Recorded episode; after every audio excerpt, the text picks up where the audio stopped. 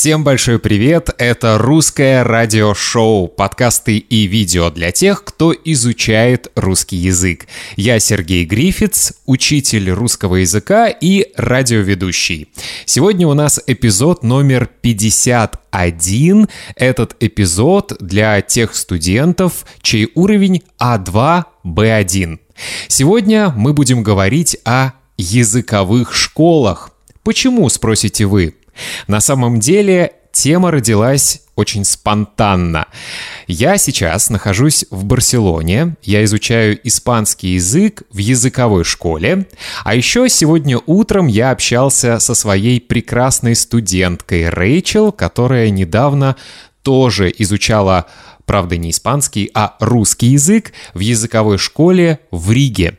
И так получилось, что сегодня мы делились опытом, и после нашей беседы я решил поговорить об этом с вами. Итак, сегодня мы будем обсуждать языковые школы. Я расскажу о своем опыте в Испании, а также расскажу вам, где сейчас лучше всего изучать русский язык.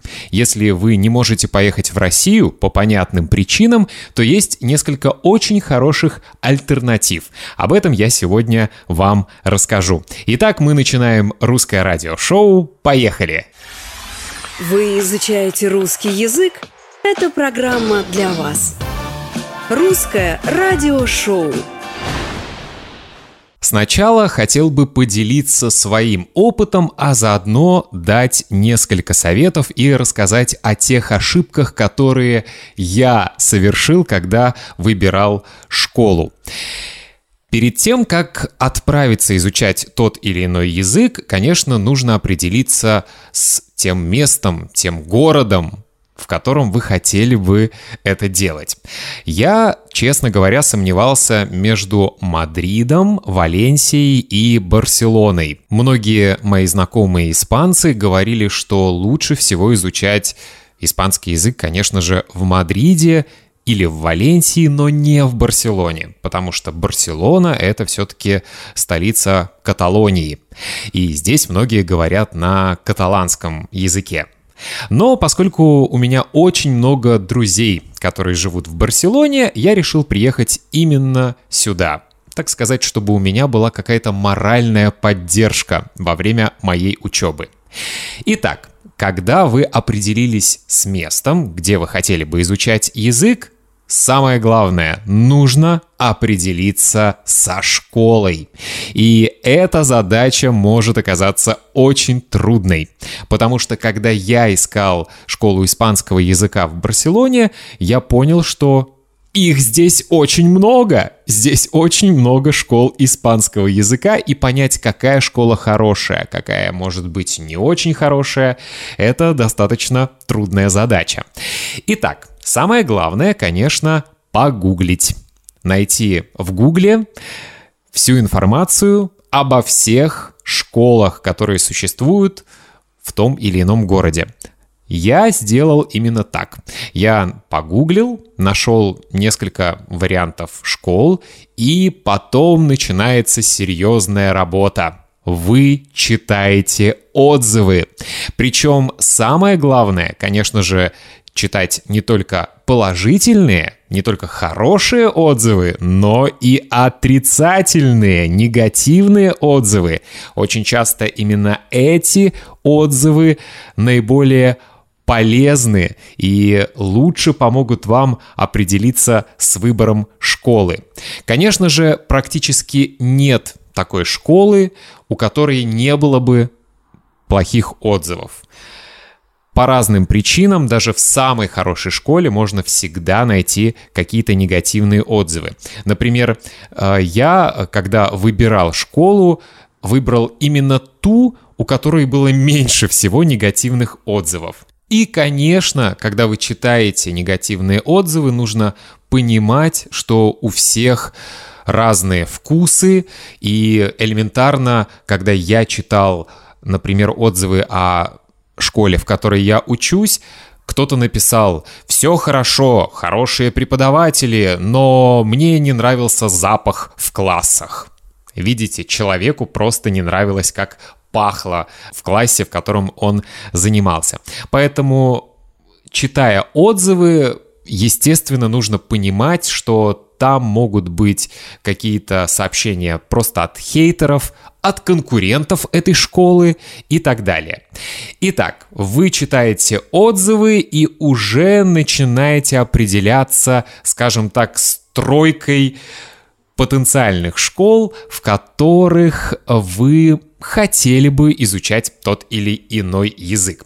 Следующий шаг, который сделал я, я начал максимально визуализировать эту школу. То есть я начал искать в интернете фотографии классов, фотографии учителей, читать их профили. Как правило, на сайте каждой школы всегда есть раздел «Наша команда» или «Наши учителя», и там вы можете познакомиться виртуально с этими людьми. Потом на YouTube я начал искать видео с этой школой. Ведь очень часто сами школы снимают какие-то рекламные ролики и публикуют их в интернете, выкладывают их на YouTube. Очень часто студенты снимают какие-то влоги о той или иной школе, поэтому эта информация тоже может оказаться очень полезной для вас и поможет вам визуализировать школу. Вы представите, как она выглядит изнутри, какие классы, какие аудитории, э, кто работает в этой школе и так далее. Следующий очень важный шаг – это, конечно, нужно пройти тест, чтобы узнать ваш уровень языка. Поскольку я определился с тройкой потенциальных школ, я прошел тест на сайте каждой из них. Практически у каждой языковой школы в любой стране всегда есть возможность пройти тест прямо на сайте. И у меня была такая интересная информация. Одна школа благодаря этому тесту определила, что у меня был уровень А1.1. Другая школа определила, что мой уровень был А1.2. А третья школа определила, что мой уровень был А2. Это, конечно, немного странно, но поскольку я сам работал в языковой школе, поскольку у меня также был опыт изучения итальянского языка в Болонии, в Италии, я знаю эту кухню изнутри. Я знаю, как это должно работать. Поэтому мой совет – не доверяйте тесту, который есть на сайте школы. Лучше всего выполнить несколько тестов – на разных сайтах. И самое главное, окончательное решение о вашем уровне знания языка должна определить сама школа. Что я имею в виду? Например, когда я работал в языковой школе в Литве, и ко мне приходили студенты, которые сделали тест на сайте, Окончательное решение о том, в какой группе они должны учиться, я принимал только после личного общения. Потому что я не знаю, как студенты выполняли этот тест. Может быть, они гуглили ответы, может быть, они искали ответы в интернете, а может быть, они действительно хорошо знают грамматику, но очень плохо говорят. Понять это поможет только личное общение. И было очень много случаев, когда ко мне приходили студенты, чей тест показал уровень, например, B1, но когда мы начинали общаться перед первым занятием, и я спрашивал, откуда они, что они любят, я понимал, что они даже не могут элементарно рассказать о себе очень странная ситуация, да? Тест показывает, что уровень B1, а во время личного общения я понимаю, что у них уровень А1. И я, честно говоря, не понимаю, почему в школе, в которой я сейчас учусь, такого теста не было. Я выполнил очень короткий тест на сайте, там было, если я не ошибаюсь, 15 вопросов, и я думал, что я приду и перед занятием пообщаюсь э, с преподавателем, который определит, в какую группу меня направить, но этого не было. В Италии так было, и мне это очень понравилось. Всем новым студентам сказали прийти за полчаса до первого урока, чтобы как раз-таки пообщаться. Но здесь в Испании такого не было, и это была большая ошибка школы, потому что мой уровень определили неправильно. Но об этом я расскажу вам чуть позже. Итак, нужно пройти тест и понять уровень владение языком. Следующий шаг, конечно же, связаться с администратором. Чаще всего администратор сам вам напишет, потому что когда вы выполняете тест, вы указываете свой email, и результаты вам придут на почту. И очень важно обсудить с администратором все детали. Например, сколько времени требует прохождения одного уровня. И это была моя ошибка. Мой уровень был А2, согласно тесту, и я подумал, окей, на самом деле мой уровень, наверное, А1.2, но если меня запишут в группу А2, это будет меня мотивировать, и я буду лучше заниматься, чтобы стать лучшим в этой группе. Но я упустил важный момент.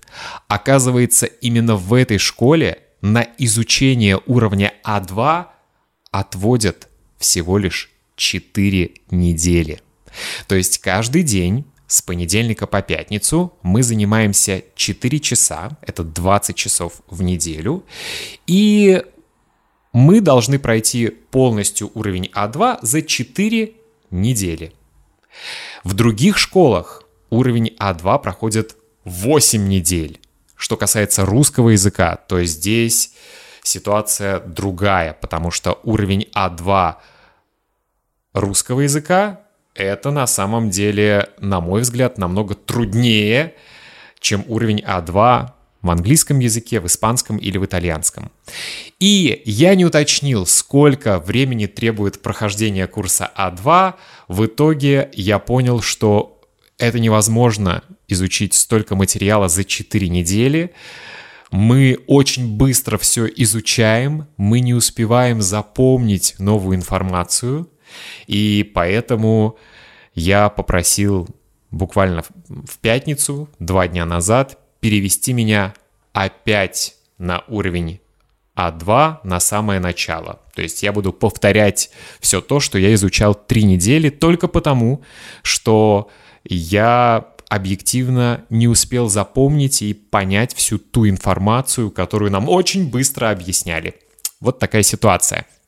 Поэтому обязательно нужно узнать, сколько времени требует изучение именно этого курса, прохождение именно этого курса, курса именно этого уровня. Следующий вопрос, который нужно решить, это проживание. Иногда школа сама предлагает проживание, иногда вы ищете, где жить сами, например, на сайте Airbnb. Я всегда рекомендую жить в семье. То есть школа вам ищет семью, в которой вы будете проживать. Это намного лучше, чем жить в гостинице или одному, потому что когда вы живете в семье, у вас есть бесплатная практика, вы можете практиковать этот язык, это очень здорово. Ну и последний совет – это максимально использовать время в городе, в языковой школе, максимально говорить на этом языке, Например, когда я жил в Италии, я не понимал, почему студенты, которые приехали из англоговорящих стран, между собой общаются по-английски. Конечно, это легко, но если вы приехали в Италию учить итальянский язык, или если вы приехали в Россию изучать русский язык, максимально говорите на русском языке. Да, это трудно, да, голова работает, да, вы неправильно можете говорить, но вы должны это делать. Дорогие друзья, во второй части я расскажу вам о том, где можно сейчас изучать русский язык, если не в России.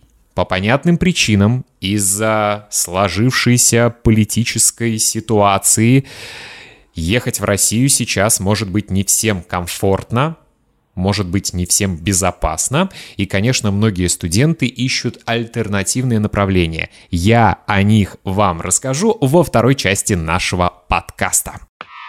Русское радиошоу. Хочу сказать большое спасибо генеральным спонсорам русского радиошоу на платформе Patreon. У меня есть две опции.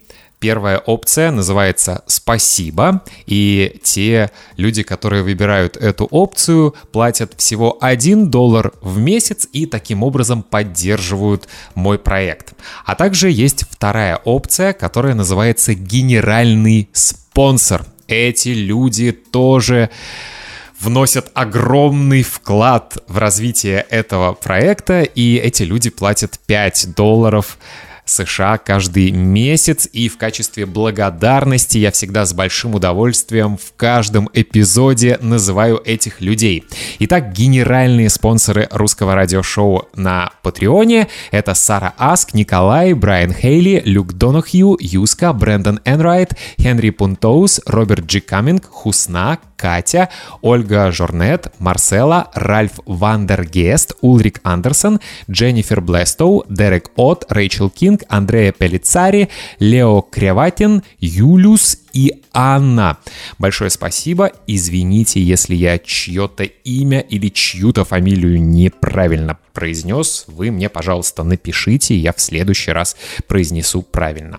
Большое спасибо всем генеральным спонсорам. Спасибо также тем, кто платит 1 доллар США. Любая поддержка, даже самая маленькая, на самом деле для меня это огромная поддержка. Так что вам большое спасибо. Напомню, что скачать PDF-файл с транскрипцией этого выпуска, а также других выпусков русского радиошоу для разных уровней от а1 до C2 вы можете на моем сайте russianradioshow.com pdf. И, кстати, напомню, что вы также можете купить сразу несколько PDF-файлов с транскрипциями со скидкой 40%. Так что скорее заходите на сайт russianradioshow.com. А если вы хотите, чтобы я стал вашим преподавателем русского языка, вы можете заказать урок со мной на платформе italki.com. Ссылку вы найдете в описании к этому видео или к этому подкасту.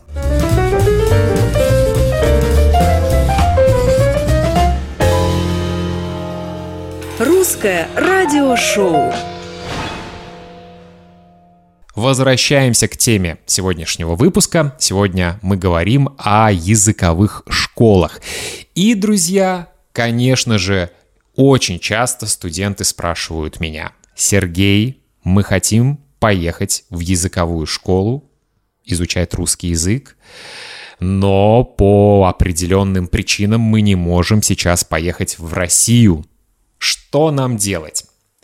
Конечно же, вариантов очень много, но я чаще всего рекомендую три направления. Это Латвия, это Грузия и это Молдова.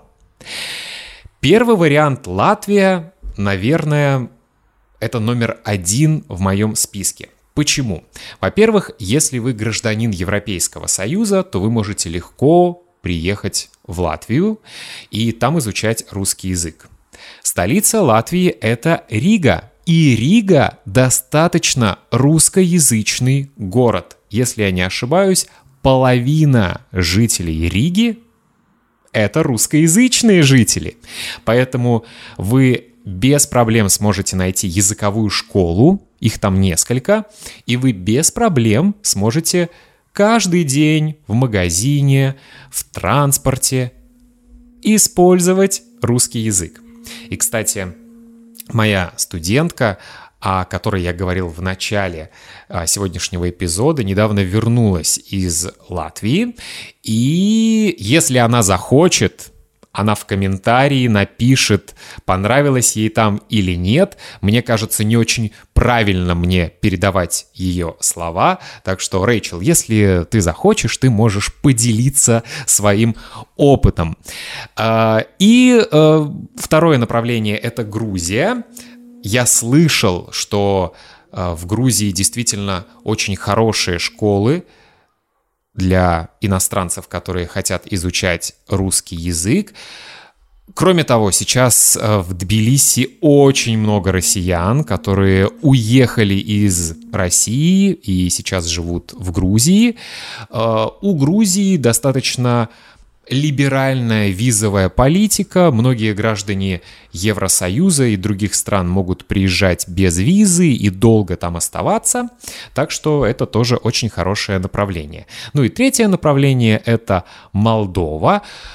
Лично у меня не было студентов, которые изучали там русский язык в языковых школах, но э, когда я общаюсь со своими коллегами из других стран, они очень часто пишут о том, что их студенты выбирают именно Молдову. Но опять-таки, окончательное решение за вами, Google вам в помощь. Может быть, вы даже захотите рискнуть и поехать в Санкт-Петербург или в Москву. Почему бы нет? Итак, дорогие друзья, давайте подведем итог, о чем мы сегодня говорили. Что нужно сделать в первую очередь?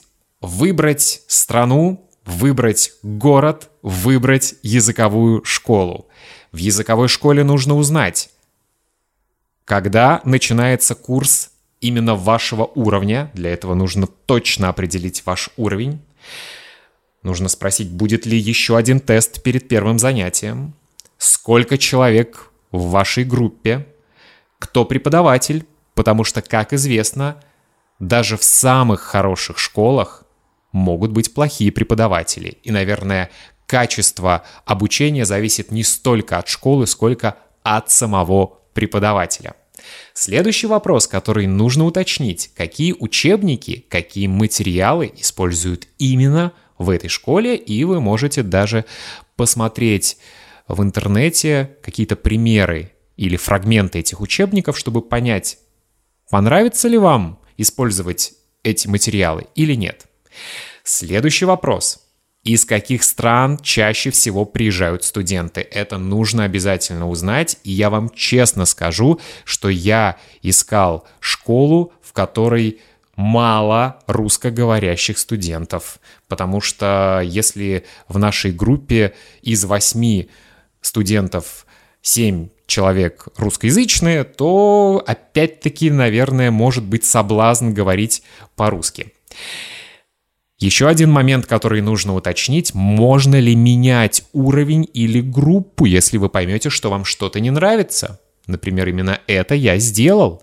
Я пришел в пятницу к администратору школы и сказал, что у вас очень быстрая программа, и э, на сегодняшний день я не готов перейти на уровень B1, а я должен был в понедельник это сделать, я сказал, что я говорю по-испански на уровне А1 или начальный А2. Я, конечно же, знаю уже какие-то грамматические структуры и правила, но я еще автоматически их не использую. Поэтому очень важно узнать, можно ли менять группу или преподавателя или уровень. Так что все эти вопросы нужно обязательно обсудить и узнать до того, как вы заплатите деньги э, за уроки. Ну что, друзья, сегодня я поделился своим опытом и надеюсь, что вы тоже поделитесь своим опытом. Если вы изучали русский язык в языковой школе, расскажите, пожалуйста, где, в России или нет – в какой языковой школе. Можете написать даже название, можете в комментарии отправить ссылку на эту школу.